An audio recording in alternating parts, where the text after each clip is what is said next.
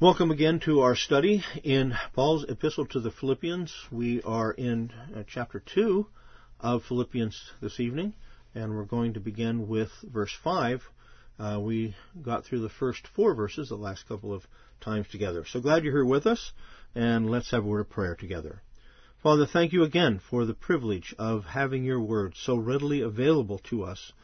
We thank you, Lord, for the freedoms that we have to speak openly uh, about your word, to read it together, to study it together, and then to apply it to our individual lives in our homes, in our communities, and so forth and so on. Lord, we thank you that your word is so uh, so applicable. It's so real for our lives, and we thank you. We know that your wisdom has been transmitted through your word, and we thank you that you have preserved it for us so, Lord, I pray that as we study these verses tonight uh, that were written originally by the Apostle Paul to the communities in Philippi, Lord, I pray that you would help us by your Spirit to understand and to apply the truths, the ever relevant truths of your Word, to our own situations, even in our modern world. We thank you, Lord, that your Word is so well put together so that it touches our lives regardless of where we live in our cultures or uh, in our time. We thank you, Father, for that, and we ask by your Spirit that you would open our hearts and our minds to know your word and to apply it to our lives, both in our individual lives, our homes, as well as in our communities. And we thank you for this in Yeshua's name. Amen. I'm going to be reading uh, chapter 2, as is our custom, we always read the whole chapter, and I do that in hopes of keeping the context of each of the sections that we study in uh, in place so that the context helps us understand the whole. So here is Philippians 2 in the New American Standard Bible. Therefore, if there is any encouragement in Messiah, if there is any consolation of love, if there is any fellowship of the Spirit, if any affection and compassion, Make my joy complete by being of the same mind, maintaining the same love, united in spirit, intent on one purpose. Do nothing from selfishness or empty conceit, but with humility of mind regard one another as more important than yourselves. Do not merely look out for your own personal interests, but also for the interests of others. Have this attitude in yourselves which was also in Messiah Yeshua who, although he existed in the form of God, did not regard equality with God a thing to be grasped, but emptied himself, taking the form of a bondservant, and being made in the likeness of men. Being found in appearance as a man, he humbled himself by becoming obedient to the point of death, even death on a cross. For this reason also God highly exalted him, and bestowed on him the name which is above every name, so that at the name of Yeshua every knee will bow, of those who are in heaven and on the earth and under the earth, and that every tongue will confess that Yeshua Messiah is Lord, to the glory of God the Father. So then, my beloved, just as you have always obeyed, not as in my presence only, but now much more in my absence, Work out your own salvation with fear and trembling. For it is God who is at work in you, both to will and to work, for his good pleasure. Do all things without grumbling or disputing, so that you will prove yourselves to be blameless and innocent, children of God above reproach in the midst of a crooked and perverse generation, among whom you appear as lights in the world, holding fast the word of life, so that in the day of Messiah I will have reason to glory because I did not run in vain nor toil in vain. But even if I am being poured out as a drink offering upon the sacrifice and service of your faith, I rejoice and share my joy with you all. You too, I urge you, rejoice in the same way and share your joy with me. But I hope in the Lord Yeshua to send Timothy to you shortly, so that I also may be encouraged when I learn of your condition for I have no one else of kindred spirit who will genuinely be concerned for your welfare. For they all seek after their own interests, not those of Messiah Yeshua.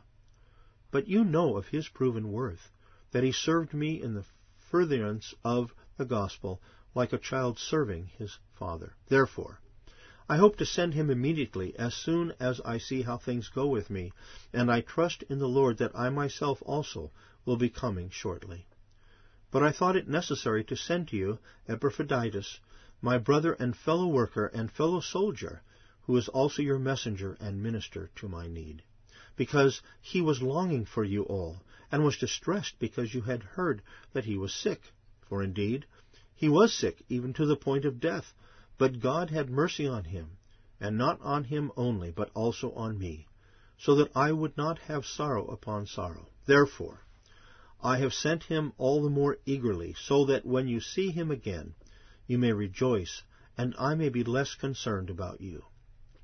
Receive him then in the Lord with all joy, and hold men like him in high regard, because he came close to death for the work of Messiah, risking his life to complete what was deficient in your service to me. So we're going to begin with verse 5 of chapter 2, and we come here now into what has been called, as we'll see here in the notes, the hymn of Christ, or the hymn of Messiah. It is clearly written in such a way as though it could be sung, or it's very, very carefully uh, uh, made so that it it fits in terms of how the words are put together. Uh, I think if there is any section in the writings of Paul that makes so amply clear the eternal, divine deity of our Savior Yeshua, it is this passage. And a great deal has been written on it. I uh, I could have written much, much more, but I tried to give the general overview, as I think is an important thing for us to do in a commentary like this. I did have one book that that I have in my library that's called A Hymn of Christ. It looks like this, and uh, counting all of the indices and everything, it is 372 pages just on these verses, chapter 2, verses 5 through 11. So you can see that there has been a lot of ink spilled on this passage in terms of writing and in terms of uh, conflicts between theologians. What does it mean? What does it say? How do we understand this? And of course, the early debates over the deity of Yeshua.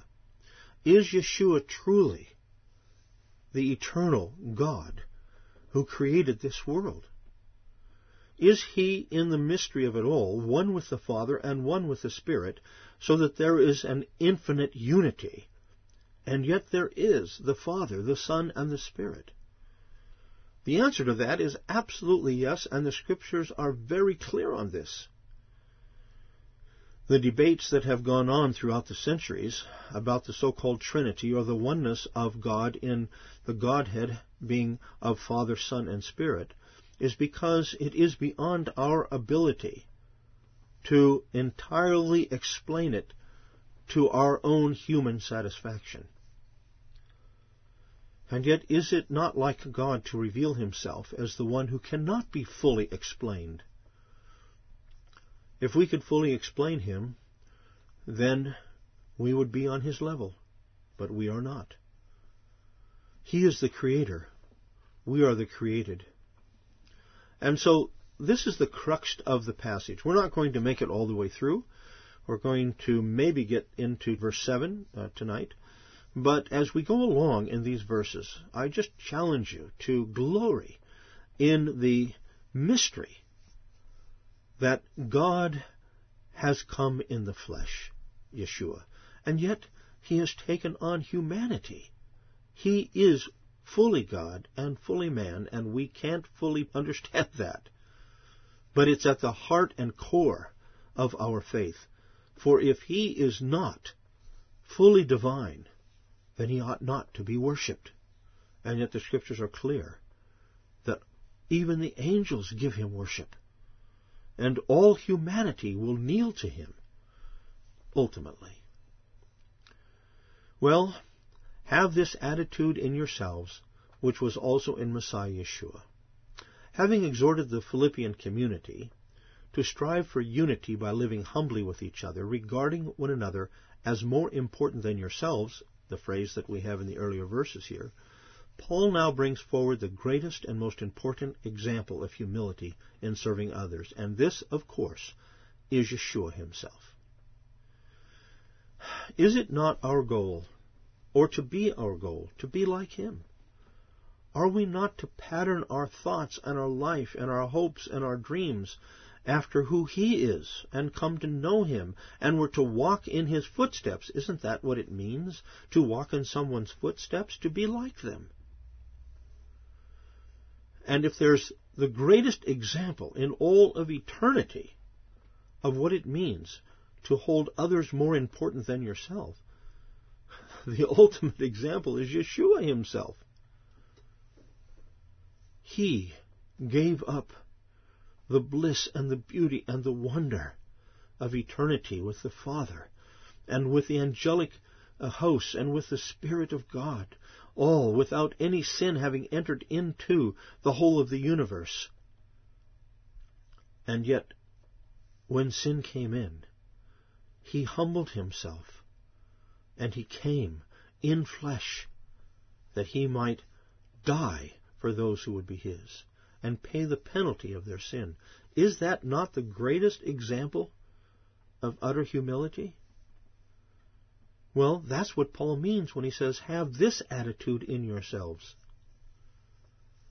The hymn of Christ, it's called, for it extols the very essence of Yeshua as the victorious Messiah and Savior of his people.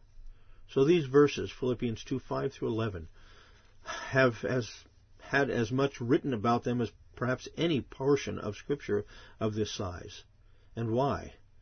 because it is a crux. It is a very central, central part of our faith. There is no need, as some commentators contend, to question the Pauline authorship of these verses. If you look in the uh, in the commentaries, you're going to see a lot of uh, words have been written on whether or not this is actually something Paul wrote because it is hymnic. So did he just take something that was already in existence and incorporate it in his letter to uh, the Philippians? I don't think so, and most evangelical commentators don't think so either. This is Paul at his best, led by the Spirit, carried along by him, giving us these deep and important words. So carried along by the Ruach HaKodesh, Paul penned this inspired text and it surely fits perfectly in the flow of the epistle and in the very emphasis of unity through humble service to one another within the body of Messiah. I just have to say this as well. As we long to obey and to give honor to Yeshua, one of the great ways that we can do this is to strive for unity within our local communities. This means we have to learn to forgive. This means we have to learn to overlook faults because we all have them. We need to help each other, care for each other, encourage each other, and ultimately not leave one another over selfish issues. That is the heart of this passage of Philippians 2. And in a way, it's the heart of the whole book. So, how are we to model ourselves or to model ourselves after Yeshua, who did not consider himself, but gave himself up for others? When Paul writes of this attitude, let this attitude be in you, he is referring to the very person of Yeshua as the believer's example. For having focused on encouragement in Messiah, and the consolation of love, and the fellowship of the Ruach, and the affection and compassion that he speaks of in the first four verses that ought to characterize relationships within the believing community, he now gives us the glorious picture of the greatest example of humility and service to others in the self-sacrifice of Yeshua himself. That seems obvious, doesn't it to you? For Yeshua is the ultimate example of humble service. Why is he the ultimate example? Because he is infinitely righteous and yet gave himself for those who were marked by sin and unrighteousness. Surely he is the only one who is qualified and able to bring sinners into the realm of righteousness so that they may live in this life in union with God himself and are enabled by God's grace in Yeshua to spend all eternity in his shalom and majesty. We should never lose sight of the ultimate goal that each one of us have, and that is to be forever with the Lord. And we're to comfort one another with that thought. We're to serve one another with that thought, that we will spend eternity together. And we must take on the mind, the attitude, have this attitude in you, Paul says, even as it is in Yeshua. But in order to accomplish their redemption, Yeshua had to offer himself as the one bearing their sin, and therefore the divine punishment for their sin. Yeshua therefore is the quintessential example of love to those who deserve the righteous wrath of God. Oh, that we would learn how to love one another in truth and recognize how important we are for one another. Oh, some may say, well, I don't think I'm important at all, or I could care less about that person or that person. That doesn't mean that it shouldn't be different.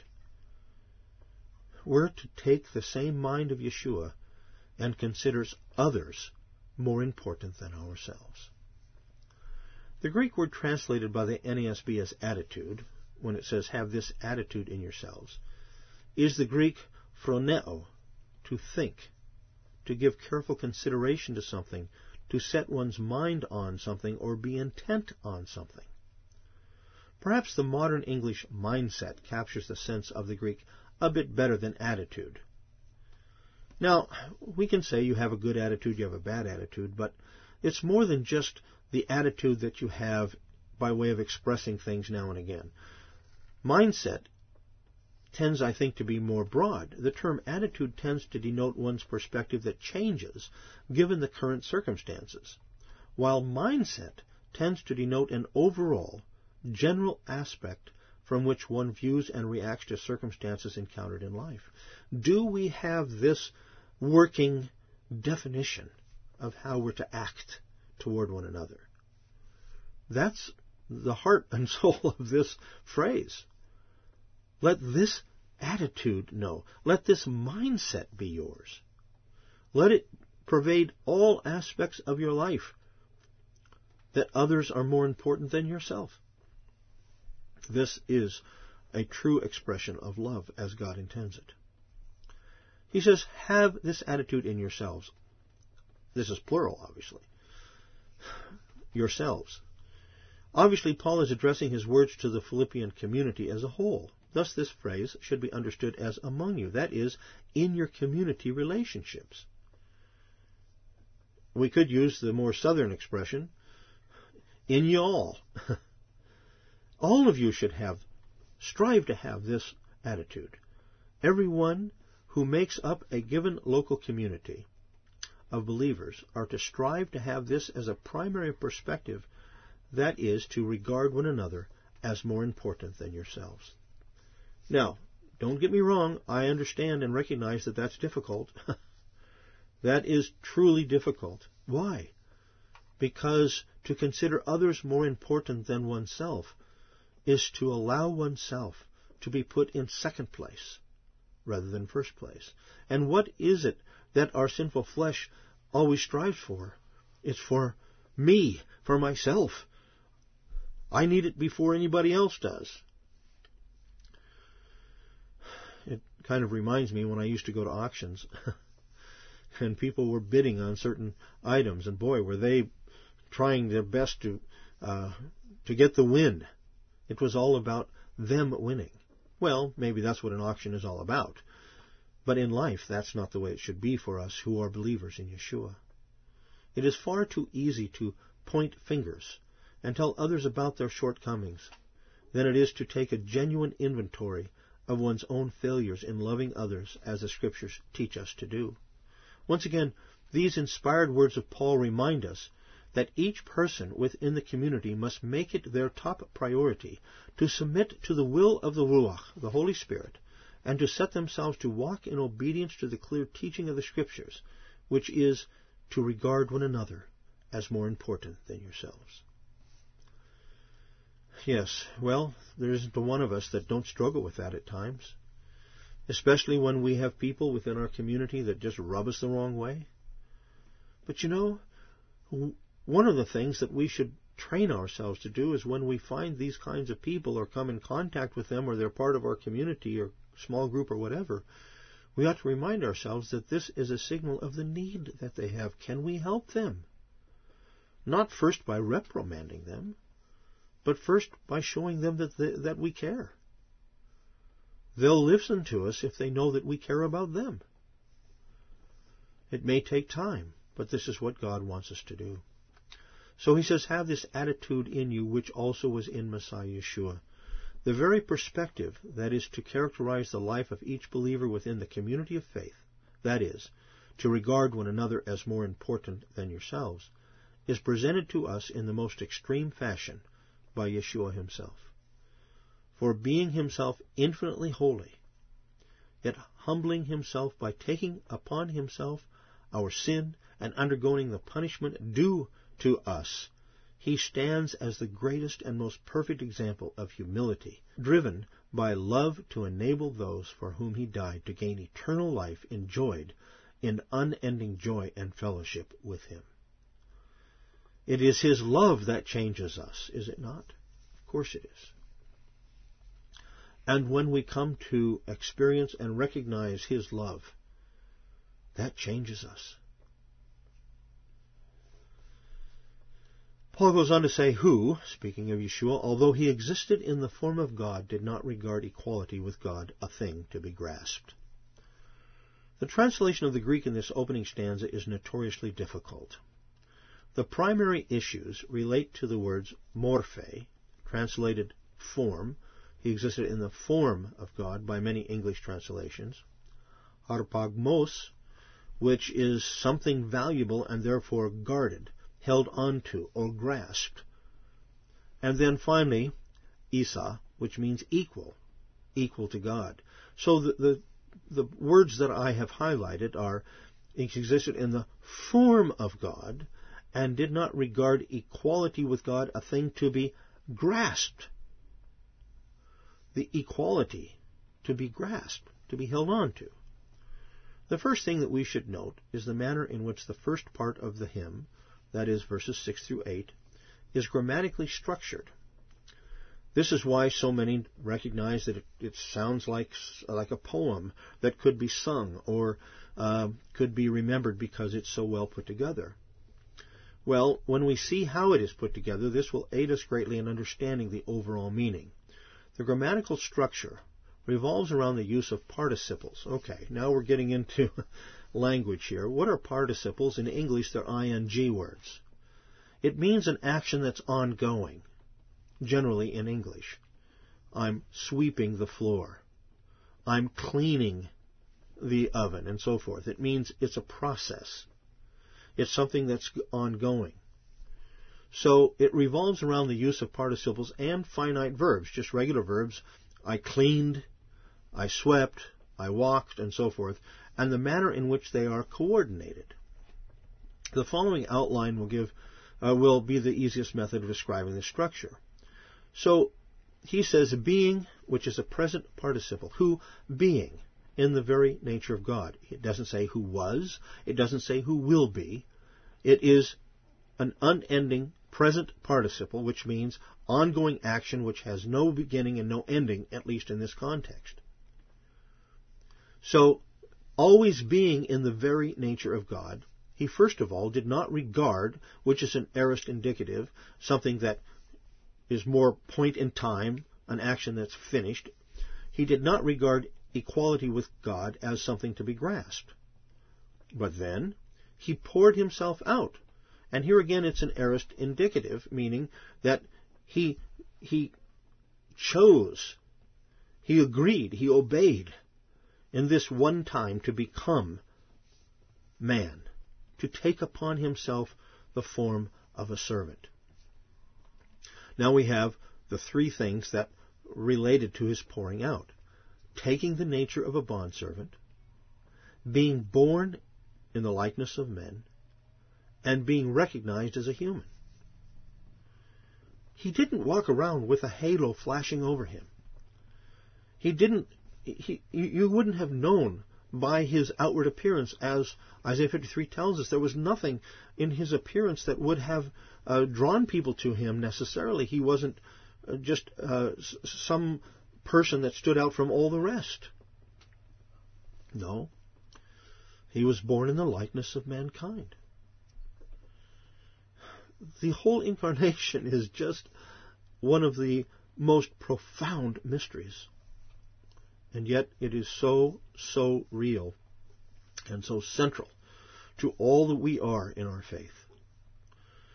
So he poured himself out how?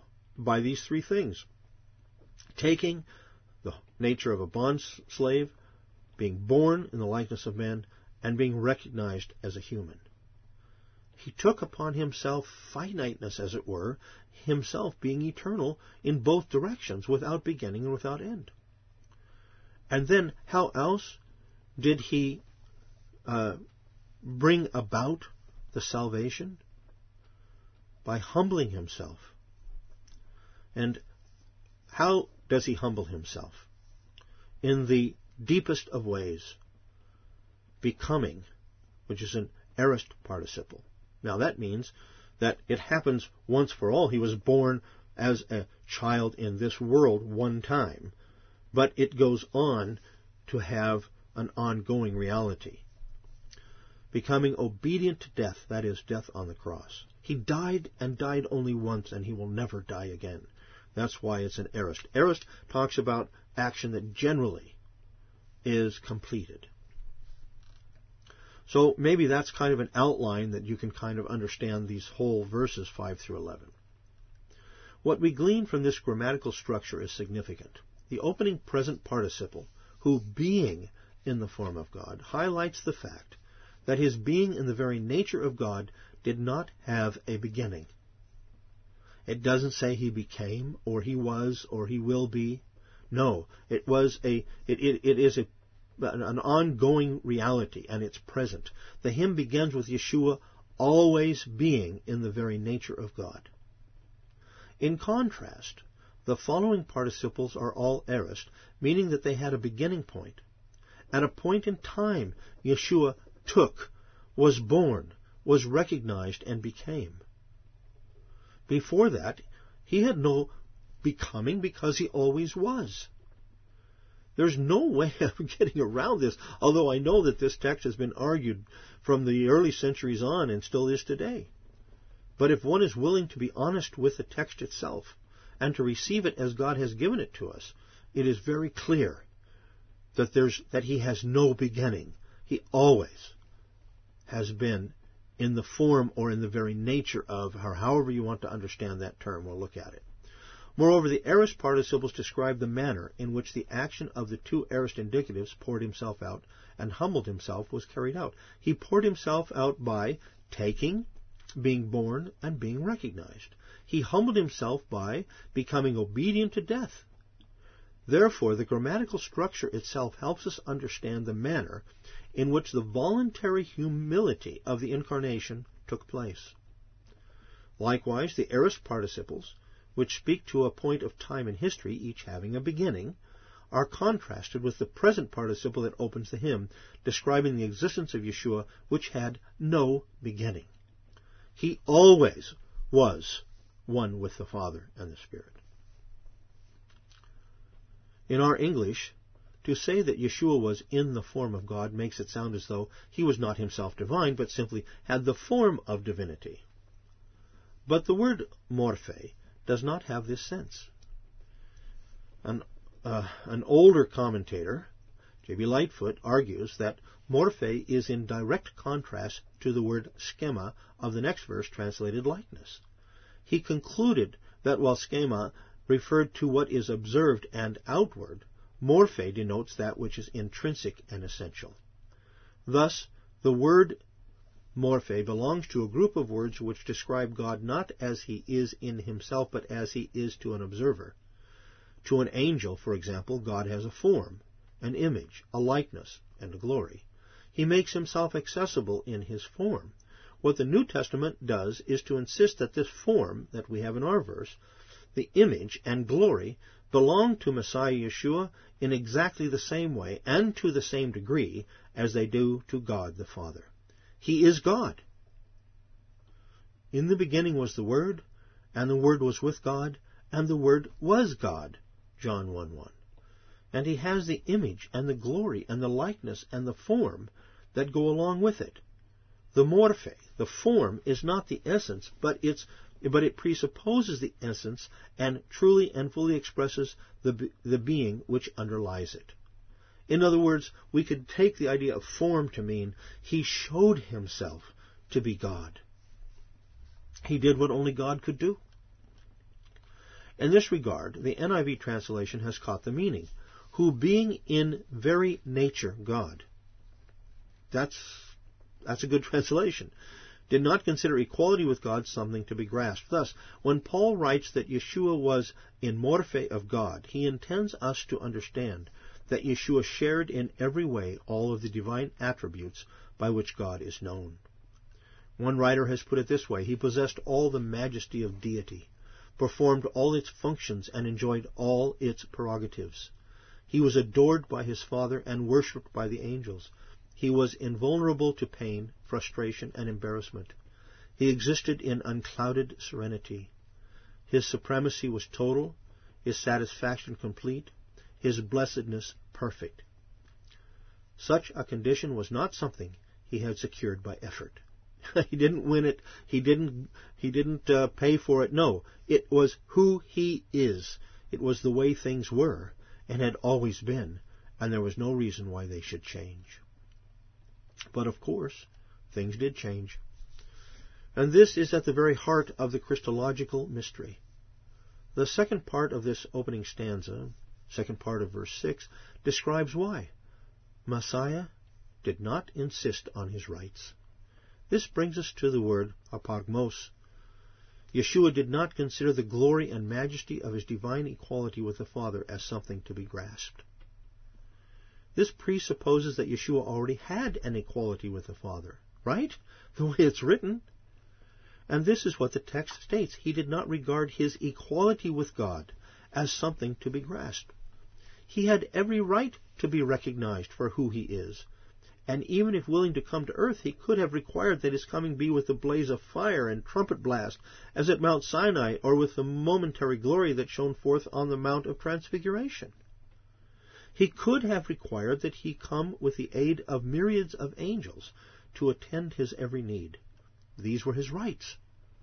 But being in the very nature of God, he did not insist upon these rights. Isn't that amazing? When you stop to think about what our Savior did for us and is doing for us,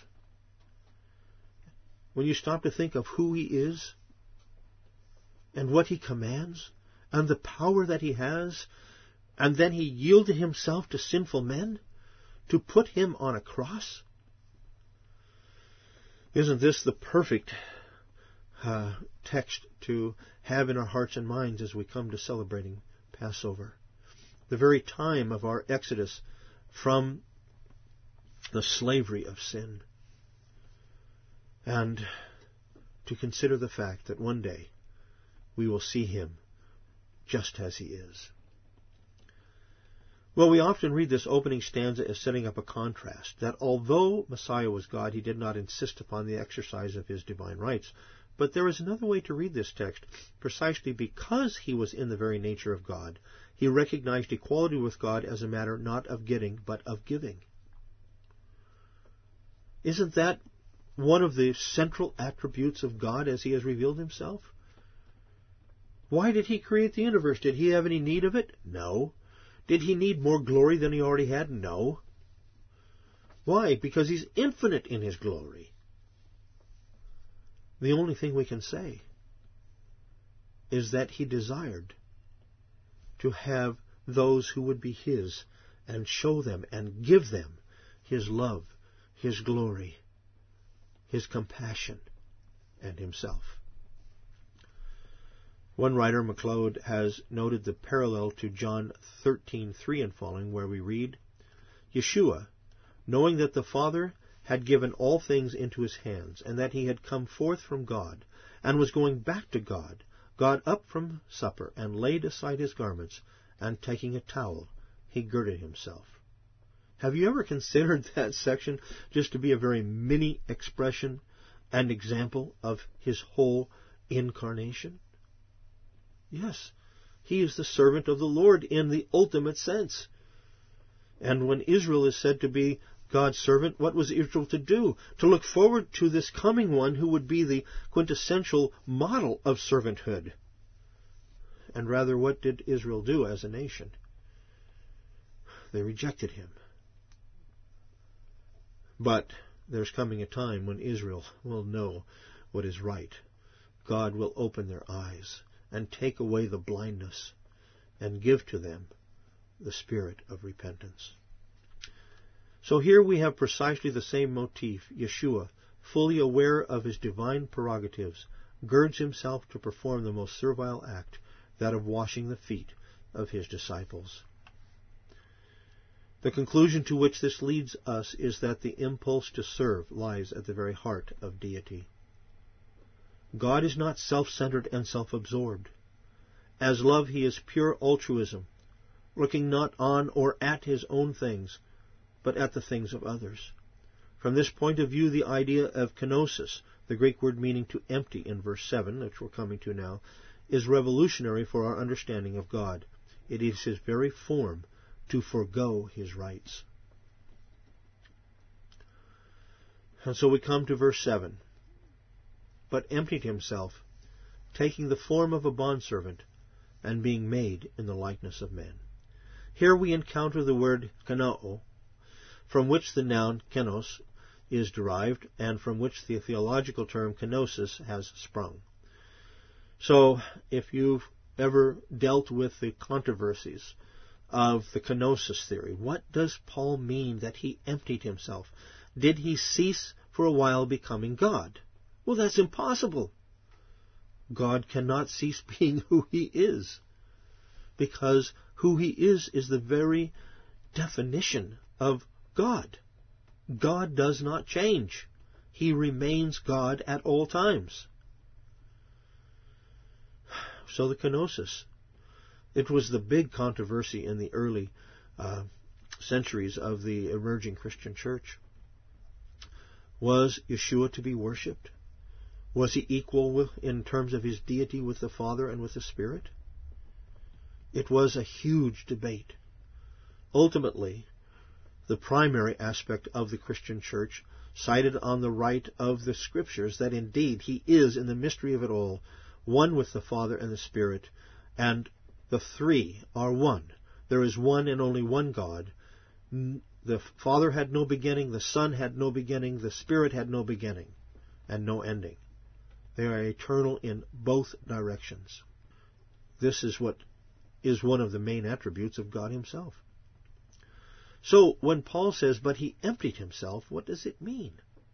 Well, he goes on to tell us in the verse, taking the form of a bondservant and being made in the likeness of men. He emptied himself of what? And I'm giving you the answer at the very beginning. He emptied himself of the outward appearance, the outward glory. He took upon himself the form of a bondservant and became in the likeness of men. He didn't lose his glory. He simply willed that it not be seen while he was here, except in some special times, like on the mountain and other places. And, of course, in his miracles, people recognized that he was someone that was unlike any other. And yet he was truly man as well as truly God, and is truly man and truly God. The verb means to empty or to deprive, and the noun to be without something or empty. Attempting to decipher what Paul meant that Yeshua emptied himself has captivated scholars since the early centuries, and has filled countless pages of commentary and theological writings. It is this phrase that became one of the major dividing points in the early Christological debates, and it continues to do so to this very day. But we should be very careful about placing too much emphasis upon a single word, such as kenoo, to empty, in a poetic or hymnic text. The meaning of our text, while surely contained in the words themselves, is to be found in the whole, not in the parts. Moreover, the precise meaning of kenoo is somewhat elusive. Hawthorne translates the phrase, on the contrary, he poured himself out, noting that the opening but, al, or alla in its full form, marks a strong contrastive to the former verse. Yeshua shared equality with God, but rather than holding on to his exalted position, he poured himself out for the sake of sinners. So you can see when it means he poured himself out, it means that he was willing to, to not have himself seen physically and in a way that others would know that he was divine. He took upon himself flesh. He looked like a common man. The pronoun himself, huton, comes before the verb and is therefore emphatic. But he himself he poured out, emphasizing the voluntary nature of the act. Yeshua willingly left the glory of his divine position for the humility of the incarnation. That's what he poured out. He poured out the glory. Was he still glorious? Yes. But was it hidden from mankind in general? Yes. In other words, he did not hold on to the necessity that everyone would know who he was. He rather humbled himself. That's part of what this kenosis means. Those who have felt the necessity to ask the question, of what did Yeshua empty himself, have offered various answers. Some have said of his glory others of his independent exercise of authority. In other words, he was entirely subject to uh, the will and the leading of the Father and the Spirit. Or three, of the prerogatives of deity. Or four, of the insignia of majesty, that he didn't come out with something that proved that he was God. And number five, of the relative attributes of uh, deity, that is, omniscience, omnipotence, omnipresence, and so forth and six of being equal with God. But the question itself flows from the creedal wars of the early centuries and the systematic theologies that ensued. As Hawthorne notes, the term kenosis is a way to account for the human Jesus in the light of his existence in the divine realm and his becoming human. It is concerned with problems that have defied final resolution because the modern interpreter is encumbered with the dogmatic creedal matters of the centuries. And I don't think that's the whole story or the whole answer, but it certainly, he has it right. In other words, if you choose one or the other, you put yourself in a given camp. Okay? And so you're, you're trying not to be in this camp, but be in this camp, and all of that becomes part of how we try to understand what did he empty himself of? When we look at the hymn as a whole, the picture, I think, is clear even if the details are not. Yeshua himself, equal with God, left the realm of divine glory and took something to himself which he formerly did not have, the form of a bondservant and the likeness of men. The emptying or pouring out does not describe a metamorphosis of being, but a radical change of position. Thus, the NIV and the ESV, which have made himself nothing, is not only a paraphrase, but a bad one at that, in my opinion. He didn't make himself nothing. Nor does the phrase bring into view a discarding of divine substances, if we can use that term, or essences, or anything of the sort. He didn't give up anything by way of his divinity. He simply shrouded it with humanity and then chose not to show it to everyone. Rather, the picture presented here is the same given in 2 Corinthians 8 9. For you know the grace of our Lord Yeshua Messiah, that though he was rich, yet for your sake he became poor, so that through his poverty you might become rich. What did he give up? He gave up the fact that had he come without giving anything up, everyone would have known immediately who he was. Would they have believed in him? Well, in order to give himself for the price of paying for the sins of those who would be his, he had to be um, one of us. He had to die as a human dies. And he had to be resurrected. Now, granted, he did on the third day. But there's an ultimate resurrection, is there not? Of course there is. He had to, in every way, take upon himself our humanity in order to stand in the place that he could represent us. Calvin gives us this conclusion to the question of what is meant by Yeshua emptying himself it is also asked, secondly, how he can be said to be emptied, while he nevertheless invariably proved himself by miracles and excellencies to be the Son of God, and in whom, in whom, as John testifies, there was always to be seen a glory worthy of the Son of God, as in John 1.14, we beheld his glory. I answer that the abasement of the flesh was, was, notwithstanding, like a veil, by which his divine majesty was concealed.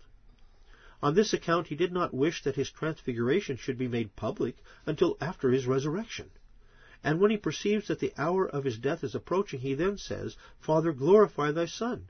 Hence, too, Paul teaches elsewhere that he was declared to be the Son of God by means of his resurrection. So, the humanity veiled the outward expression of his divinity and that was necessary if he was going to be our substitute. It is clear that though our faith in God is surely reasonable, for the creation itself gives clear evidence of God's existence, right? Paul says that the unbelievers are without excuse, for even the heavens declare the glory of God, and the firmament shows his handiwork.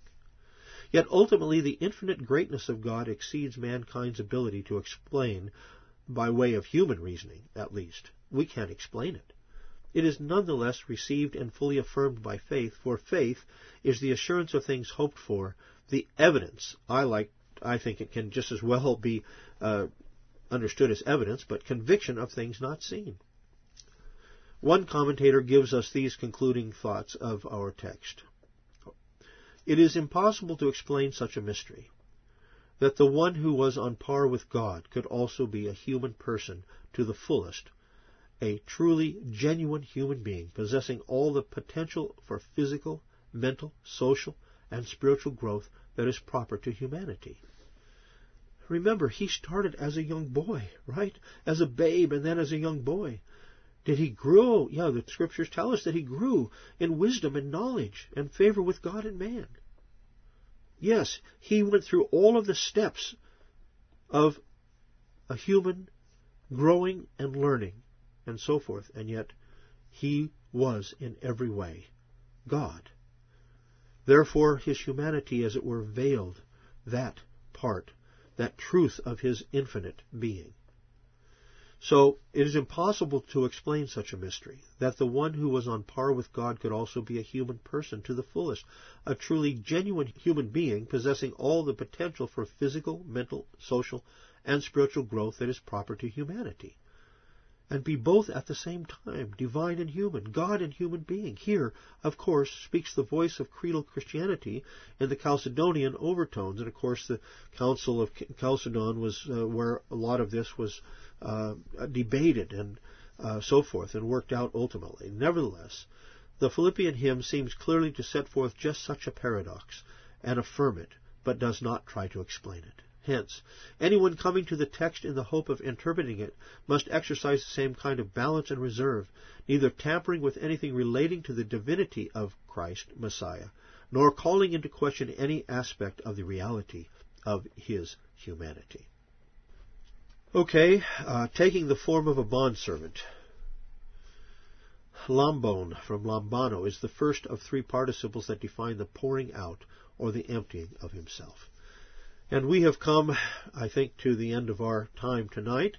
So this is where we'll begin. Uh, we're kind of in the middle of the verse, I recognize, but it's a good uh, place to uh, to break because now we're going to come to the three uh, aspects that talk to us about uh, the expression of His humanity.